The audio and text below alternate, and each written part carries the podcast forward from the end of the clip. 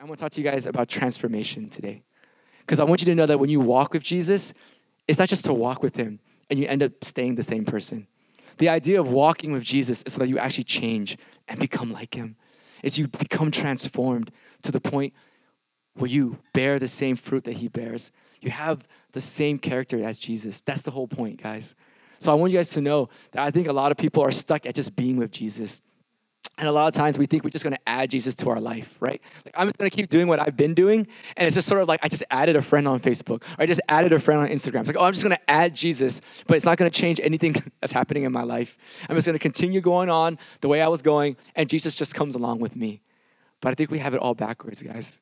I think actually when we walk with Jesus, if we realize it, He's actually leading. If you're really walking with Him, and if He's leading, there's no way you can stay the same. So I'm talking about transformation today.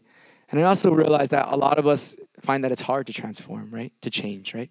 It's hard to change habits, right? It's hard to change things that we've done for many, many years. Even like on a more spiritual level, quote unquote, right? Like it's hard to change the things that we struggle with, right? Hard to change certain sins that we have. And I, including myself, I understand. Trust me. Yeah? And it's hard, right? If you ever spent any time walking with Jesus, sometimes it's discouraging. like you try, you try, you try, and you fall. And you try, you try, you try, and you fall. And you're just like, I'm in this endless cycle. Like, why can't I actually change? Why doesn't anything actually get better? That's what we're gonna talk about today. Because I believe that there's a secret that we're missing. There's something that we're not understanding. That God does intend for us to be transformed, but we go about it the wrong way. And through the story of Saul, the first king of Israel, we're gonna see how real change happens. So, you guys ready for that? We're talking about real change today. So, in the book of uh, Second Corinthians, Paul says, right, therefore, if anyone is in Christ, he's a new creation. The old has passed away. Behold, the new has come. It's like, what does that mean, right? How does the old pass away and the new come? A lot of times we think that it happens like in one moment. Like, I hear a lot of people interpret this verse to say, like, the moment you said the sinner's prayer, it's like, bam, you're now a new person.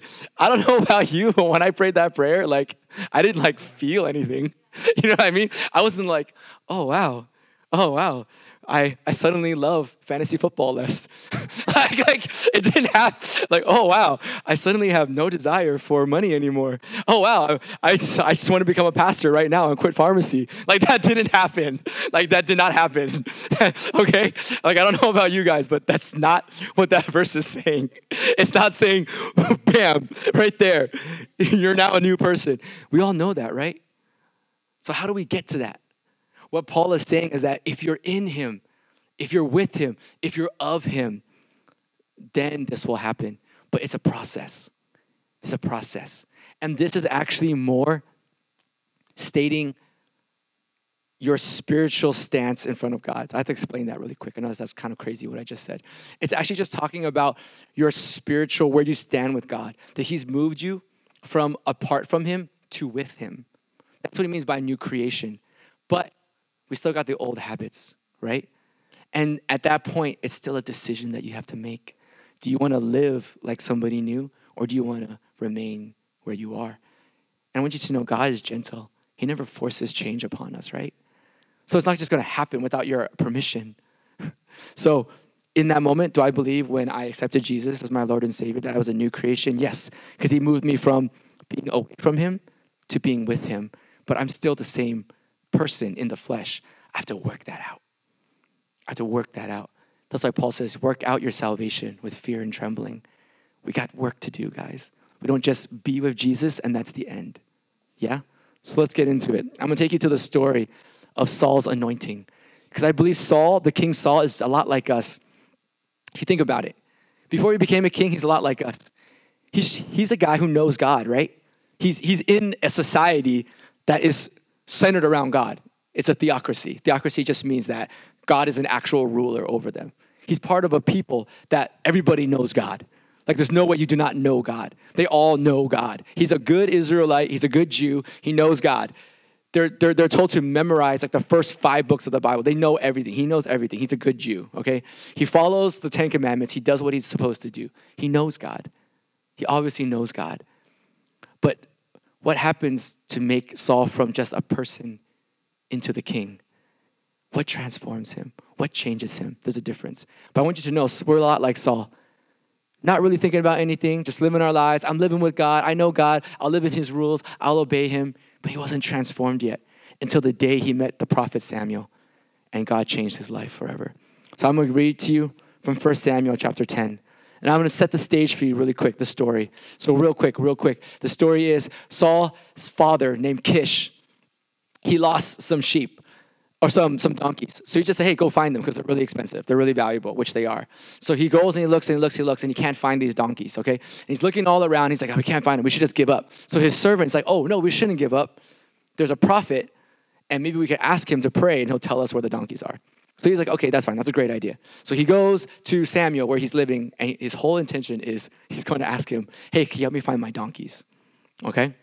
And meanwhile, behind the scenes, God appears to Samuel and says, I'm sending you someone tomorrow. And when you meet him, you're going to anoint him the king of Israel. And so we're going to take, we're going to pick up the moment. Saul shows up. Samuel says, Don't say a word. I know who you are. I know why you came. The donkeys have already been returned. But for you, you're gonna have dinner with me tonight. And then he just walks away, like some like, you know, like Batman, just like disappears. He's like, he just walks away. And then Saul's like, uh, he looks at his servant he's like, I guess we're having dinner. so they have dinner. And this is what happens at dinner. Okay, so we'll pick up from verse 1 in chapter 10. 1 Samuel 10 1. Then Samuel took a flask of oil and poured it on his head and kissed him and said, Has not the Lord anointed you to be prince over his people Israel? And you shall reign over the people of the Lord, and you will save them from the hand of their, of their surrounding enemies. And this shall be the sign to you that the Lord has anointed you to be prince over his heritage. And so he gives them all these crazy signs. He's like, You'll go down here, you'll see a guy, there'll be a tree, there'll be a dog, you'll turn left, and there'll be two other guys carrying a bucket. I'm just joking, but it's really, he, he gives him this crazy story. It's super detailed of exactly what's gonna happen when he leaves. I don't wanna bore you with those details. I wanna get to the part where I feel like the Lord wants to work in today. Okay? So he gives them this whole story tells him exactly what's going to happen when he leaves. Then in verse 6, he says, Then, this is important, then the Spirit of the Lord will rush upon you, and you will prophesy with them, and be turned into another man. Now, when these signs meet you, do whatever your hand finds to do, for God is with you. Then go down before me to Gilgal, and behold, I am coming down to you to offer burnt sacrifices and to sacrifice peace offerings. Seven days you shall wait for me until I come to you and show you what you shall do when he turned his back to leave Samuel, God gave him another heart. And all these signs came to pass that day. All right? And so in this story, I want you to know that there's actually three things that radically changed in Saul's life. And I believe that these same three things God wants to do in us. I want you to know today that God doesn't just desire to love you, to walk with you, yes, but He desires to transform you. He desires to change you in a way that you cannot even imagine, for something greater than you can never imagine. It, it, it's exciting. It's like it's like as if Iron Man and Captain America came up to you and were like, Eli, we need you to be on the Avengers. And he's like, What? He's like, Yeah, just come along. Like that's the exact same way that Saul felt. That that is, is, that, is that a stupid example? Sorry. I don't know. What's a better one? Uh, it's like if President Biden came up to you and was like, I need you on a special task force. I need you to do this for me. That's the same idea that Samuel will come to this note, to this person that no one knew and would anoint him with oil and basically say, You're going to rule this kingdom. And I'm going to put you on assignment and you're going to save all of our people. it's crazy. But three things changed in that moment. All right? So let's get into it. The first thing that changed was that he changed he changed him through the power of the Holy Spirit. Do you see that? Change comes through the Holy Spirit. Change comes from the Holy Spirit. I'm gonna say that one more time. Change comes from the Holy Spirit and from His power. I don't know about you, but so many times, don't we try to change ourselves? We try to work harder, try to change harder, try to change my habits, try to change this, try to change that. And I'm not saying those things aren't important, but I believe in a holistic view of ourselves. We have to change not only physically our habits, mentally our thinking, but third, we need a fundamental change of our spirit. Do you understand that your sinful nature, what we all carry, is that naturally our inclination is to sin? We can't help but sin. It's our natural inclination without God okay? But with the Holy Spirit, when He comes, He changes that inclination. But that's why change, true change, I'm meaning true change. So I'm not saying like managing your temptation. I'm talking about true transformation only comes by the Holy Spirit. You guys get what I'm saying? You guys catch what I'm saying? Like, like I'm saying, like if I struggled with alcohol and I am tempted with it, I can manage it by having things in place, which is good, which is good. But I might still be tempted when I see it. But I believe when the Holy Spirit comes, He has the power to actually change my desire. Only He can change that at that level.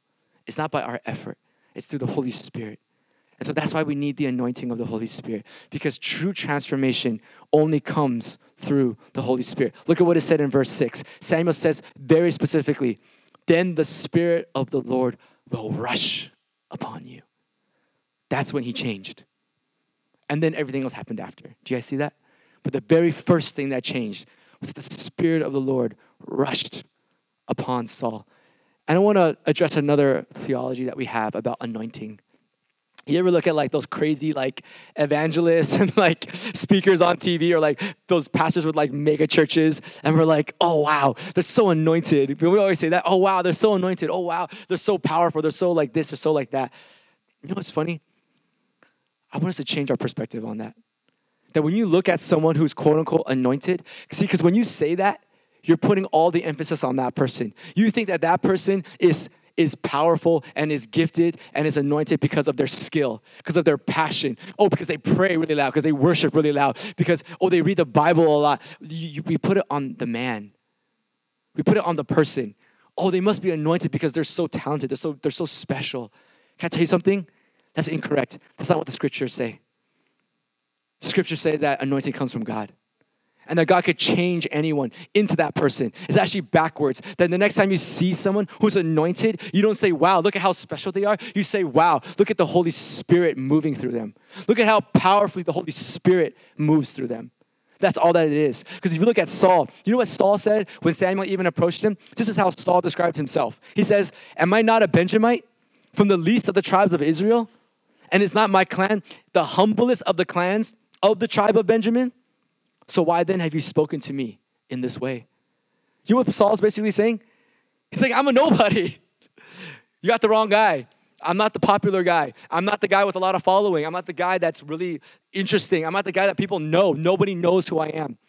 I'm not from the bigger cities. I'm not from the bigger places. And even among my own land, I'm of the smallest family. No one knows me. You got the wrong guy. It's not me. I'm not anointed. But then you see, God didn't care. So the question is, why did he anoint him then? What did Saul do to deserve the anointing of God? Well, can I tell you the honest truth? He did nothing. God chose him. And can I tell you guys all today that God chooses all of you? So what's the difference? Then why isn't everyone anointed? Well, it's easy. It's because we don't respond to it. Do you know what Saul did? I imagine this. So you got to look at the story with me and read between the lines, okay? You know what Saul actually did? He didn't, he simply followed when he was called. Does that make sense? He simply followed. At any point, did you realize that Saul could have walked out and been like, this story is crazy. I'm not, I'm out of here. He could have left. He didn't have to stay for dinner with Samuel. But when, da- when Samuel said, Come, have dinner with me, he said yes. God does the same.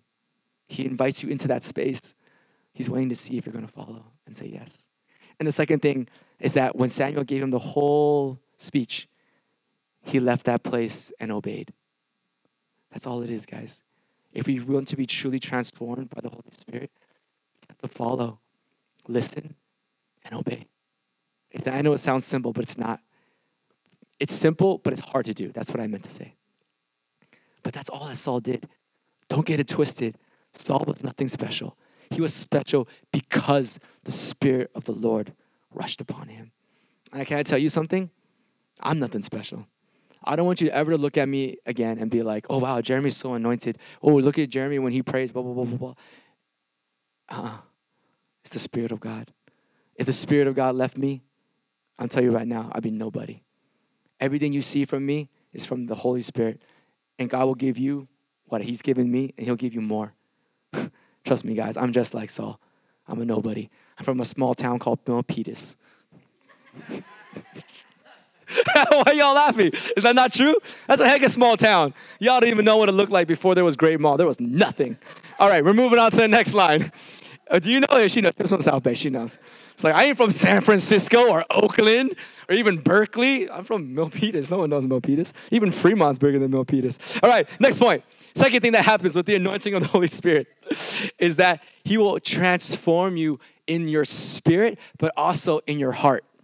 He will transform you in your spirit and your heart. This is what he does. So, the way that he transforms is by the Holy Spirit, but what he does is he transforms you in your spirit and in your heart. So, let's get into it. What did he say? He said, Then the Spirit of the Lord will rush upon you, and you will prophesy and be turned into another man.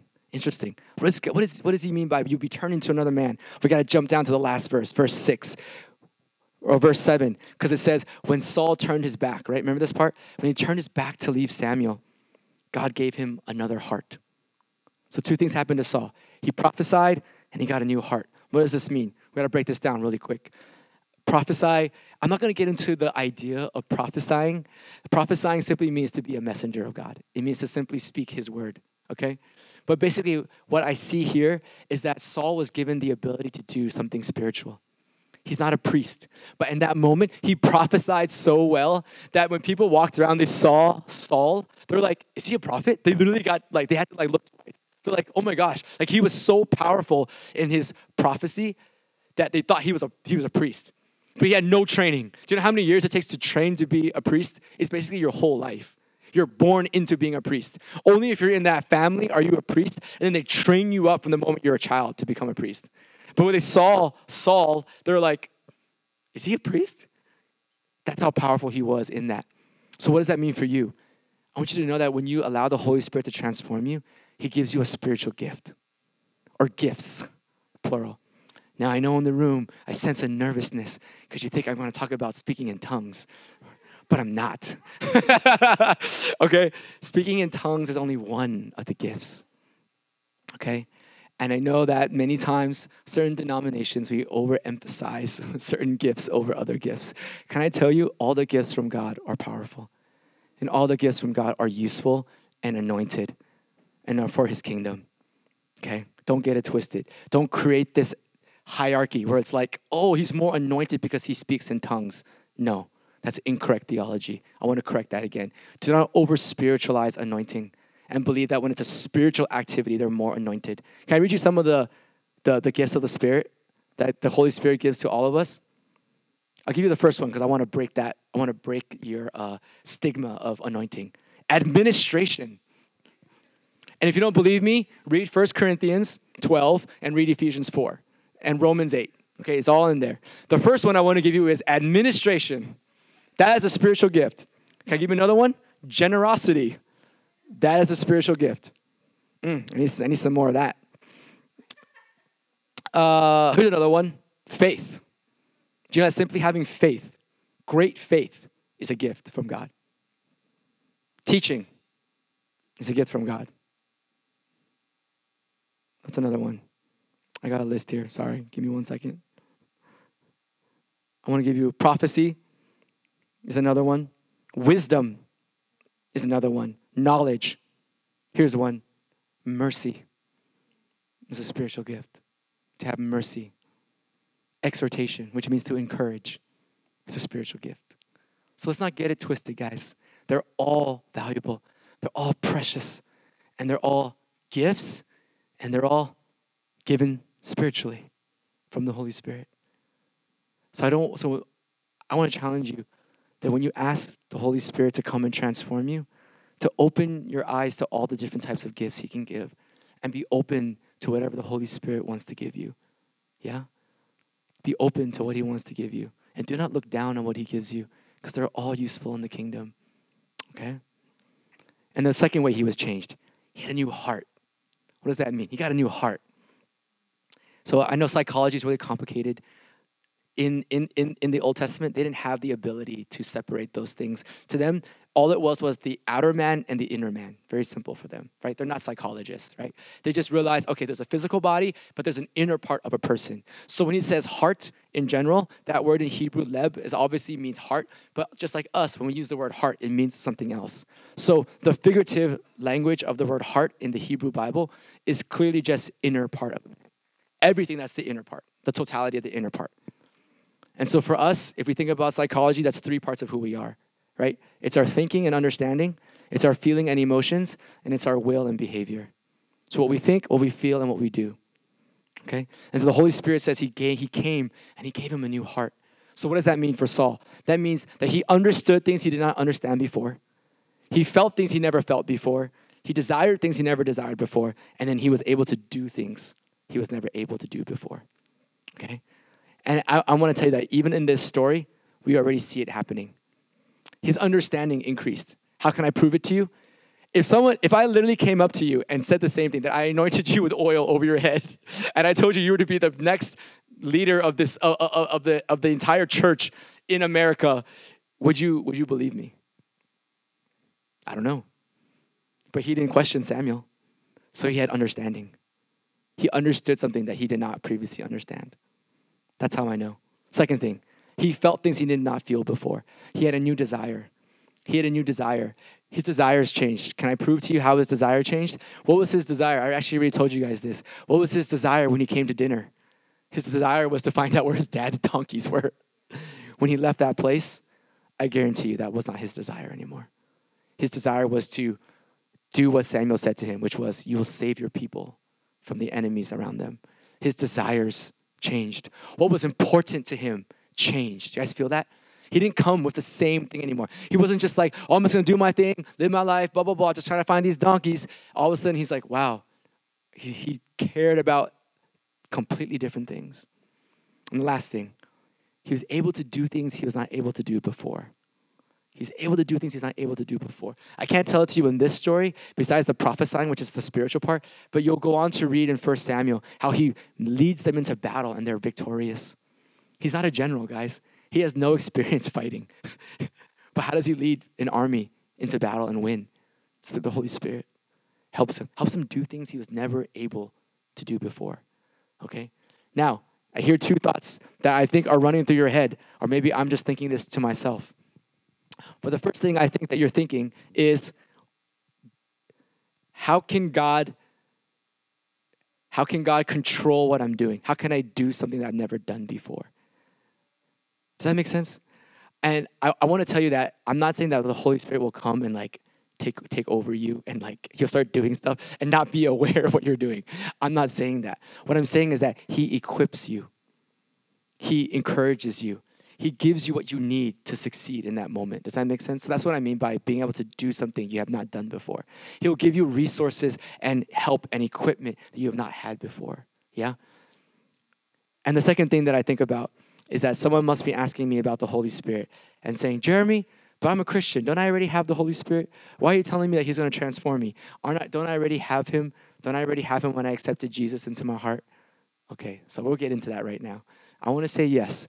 I'm not telling you that you have to do all these things to become saved. What I'm saying is that I believe that in a Christian's life, when you accept Jesus as your Lord and Savior, the Holy Spirit is deposited into you but I want to ask you something. How much room does he have to work? How much room does he have to move in your heart? That's what I'm getting at today. Transformation is directly tied to how much you allow him to work.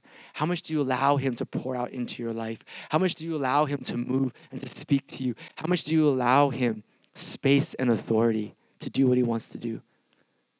And that's what I mean. It's the outflow, it's the outpouring of the Holy Spirit into your life. Yes, you can have Him. I believe in my heart, you can have Jesus, you can have Holy Spirit, and not change any part of your life, okay? And you will have Him in your heart, and that's totally fine, and He'll be there, but He'll be relegated to one small little, like, hall closet in your heart, and that's all that will get changed in your life. That's the only room in your heart that will be clean, is your, hall, is your broom closet. But you'll still go to heaven. So I'm, this is not talking about salvation. But guys, can I tell you something? I believe that God desires more than just for you to go to heaven. if that makes sense. God desires you to actually become a new person. God desires for, to give you real life, to give you a new life right now. And that happens when we allow the outpouring of the Holy Spirit to come into every part of our lives. Do you guys get what I'm saying? So that's what I'm getting at. All right. And the last one God transforms his focus. And I kind of already alluded to this, but I'll just say it. What was his task? What did Samuel say to him? He said, And you shall reign over the people of the Lord your God, and you will save them from the hand of their surrounding enemies. I got to go into something really quick, okay? This talks about why you, is anything even anointed? Can I tell you something? And don't take this the wrong way, okay? But Jesus didn't come just to transform you so you'll become a better person, just for you. Just so you can be like, oh, I'm so powerful now. Or like, oh, I'm so awesome now. Or like, oh, look at me, I'm such a good person now. Or like, oh, look at me, I can do all these cool things now. Can I tell you something? It's not just for you. You can enjoy it. Okay, I'm not saying you can't enjoy it. You can enjoy it. But the purpose is not that you get these little cool personal perks and cool superpowers. That's not it at all. Do you see what Samuel said to him? He said, This is all because you're called to save your people. Do you realize that the Holy Spirit comes in power? Because, yes, He wants to bless you, but at the end of the day, He wants you to change the world. He wants you to go out there and build the kingdom. He wants you to go out there and make an impact. And He wants you to go out there and bless other people. That's the reason why He changes you. It's not just for you, it's for the rest of the world. It's to make an impact and to bring heaven onto earth and to build the kingdom of God. And so, the anointing of the Holy Spirit, He will come and give you this, but I'll tell you one thing too He'll change your perspective. He'll come and He'll change your focus. That's not about you anymore. That your life is not about you anymore, and your life is not your own. That you walk with Him, but you're, but can I tell you guys something? It's the most exciting thing you'll ever be part of. It's the most crazy thing you'll ever be part of. To be part of a mission that God has to actually change someone's life in a way that will change them forever. And that will change their family's life and their family's life and their children's life and their children's life. To change whole communities, to change whole cities, to change whole pockets of desolation, of hopelessness, of death, of nothing but pain and suffering and addiction and anger and bitterness and hate and transform it into a place where there's living water. I don't know about you guys, but there's nothing else that's crazier than doing that. Even crazier than being an Avenger. That's pretty cool though. All right. And so I want to tell you what is anointing. And I want and I want to speak one last thing before I land this plane. I still sense in this room that some of you are like, it's not for me. It's not for me. It's not for me. Can I tell you something? Can I even tell you what the word anointing means? Anointing is mashach. Mashach literally means Literally, it's just it's such a plain word. It's so basic. It literally means to smear. Like you're smearing peanut butter on your toast. It means to smear. That's all it means. There's no, there's nothing unique about that word. You can anoint anything. I can anoint my forehead with lotion. I can anoint my hands with, with anything. I can anoint my toast with avocado. It doesn't matter. It literally just means to smear. It just means to smear, smear, smear. Uh, now, now sounds weird anyway, but that's really what it means. It just literally means to smear. That's it. But do you understand that when you anoint is the key? So I want you to tell you that anointing was for many things. That God called the people to anoint even tools that were used in the temple for his service, to anoint the fork, anoint the bowl, anoint the cup, because it's going to be used in the presence of God. What does it mean? It means to set apart that item for God. That's all it means. It's now being set apart for a unique purpose. Now this cup is no longer for my for my juice or for my own personal consumption. This cup now is for the Lord. That's what that means. And they would anoint their weapons even for battle. That this is not just a sword, but this is the sword to fight the Lord's battle. This is not just a shield. This is a shield to anoint for the Lord's battle. That's the difference. So you can anoint an object but how much more powerful is it when God chooses to anoint a person? That's the key today, guys. That's the key today. That it's so much more powerful when God decides, I'm not just going to anoint objects for my service, but I want my sons and daughters to be part of my service, to do great things on this earth and to change it forever. That's what he's asking you. That's what the anointing of the Holy Spirit is for. That when he comes upon you and he transforms you, he transforms you spiritually, he transforms you inwardly, he transforms your focus and your attention. But he's setting you apart for something special. So, if I have the worship team come back up, we're going to land this plane, I like to say. But I want you to know, guys, again, that you are all called. We are all called to be anointed. It's for everything, it's for everyone. God, if God could anoint a cup, how much more would He anoint His sons and daughters? And I want to encourage you with a very easy, quick story of how I know this. Is that in Acts 2, when Jesus left and all of his disciples were gathered, scared in an upper room, the Holy Spirit came. And the Holy Spirit burst through the door and he surrounded every one of them. And tongues of fire were above their head. And yes, it was the gift of tongues, but I don't want you to get nervous about that. Do you not realize that they were given other gifts as well? Do you not realize that right after that, Peter gave the most powerful sermon in the history of mankind when 5,000 people accepted Jesus Christ? A scaredy cat named Peter, who couldn't even tell a little girl in front of a bonfire that he followed Jesus, had no preaching acumen, had no education, suddenly gained knowledge, wisdom, teaching, and preaching all in that moment, and boldness and faith, and stood up in the middle of a courtyard and preached the gospel. The same guy who was so scared, he ran away at night. That's the anointing of the Holy Spirit. And can I tell you who was in that room? It wasn't just the 11. There was many more. There's many more followers of Jesus. And so you might say, I'm not one of the 11. That's okay. I got news for you. Neither am I. But the Holy Spirit didn't pick and choose. The Holy Spirit came. And everyone in that room who was willing and ready and obeyed, they received the anointing of the Holy Spirit. And so I want to let you know today it is for you. So I want you to close your eyes right now because I believe the Holy Spirit is here. And I believe that He wants to come and He wants to begin to transform you. That His his call in your life is not just to love you, it's not just to be with you. Yes, it is. He does love you. Yes, He wants to be with you. But it's more than that. That even when Jesus walked three years with His disciples, He said, There is more. There is more. And it comes through the Holy Spirit. And I believe right now the Holy Spirit is here and He's looking for hearts that are open, that are going to allow Him to do a mighty work in your life, to actually allow Him to change things that only He can change, and to give you gifts that only He can give to you, and to give you a mission and an assignment that only He knows what you can do, that He is set apart for you to do. But you have to let Him in first. And so I'm calling us right now in this moment to become a people, guys, to become believers who have a bigger vision and a bigger heart and a bigger perspective, that our eyes are lifted high above ourselves, that it's more than just having Jesus be our best friend and make our lives fun and make our lives comfortable and make our lives better and easier. No, that's not why Jesus came. Yes, He wants to love you. Yes, He wants to make your life better. But it's not just that. It's so much more. And in this moment, it's us allowing the Holy Spirit to come and to have authority in our life, to have His way in our life, not just for salvation. How about for our problems? How about for our struggles? How about for our addictions? How about for the things that hurt us, the, our pains, our hopes, and our dreams? How about when you pray for your family, you rely on the Holy Spirit instead? When you pray for, for, for our country and our nation, that you rely on the Holy Spirit instead. It's about that, guys. It's about allowing the Holy Spirit to come in and do the work that only He can do. Come on.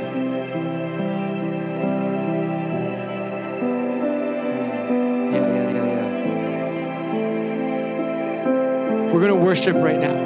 But I want you right now, if you can't even sing at the same time, don't even, because right now, I believe that the one thing the Holy Spirit wants is that He is calling out to you right now, just like Samuel. He's saying, Come right now, I'm here. Come right now, I'm here. Come and sit at the table with me. I want to anoint you right now, this very day. Just begin to open your heart to what He wants to do right now. Just begin to open yourself right now to the Holy Spirit. I just want to say a quick prayer and then we're going to worship. Holy Spirit, we know that you are here. Holy Spirit, you've come to meet with us this moment. Lord, we come and we and we follow you at the table and we sit at your feet. Anoint us with whatever you want to anoint us with. Holy Spirit, we are ready. We are here. We are listening. Holy Spirit, pour out your spirit on us in the way that you see fit. Pour out your spirit on us in the way that you want to right now. Our hearts are open. Have your way right now. Have your way right now.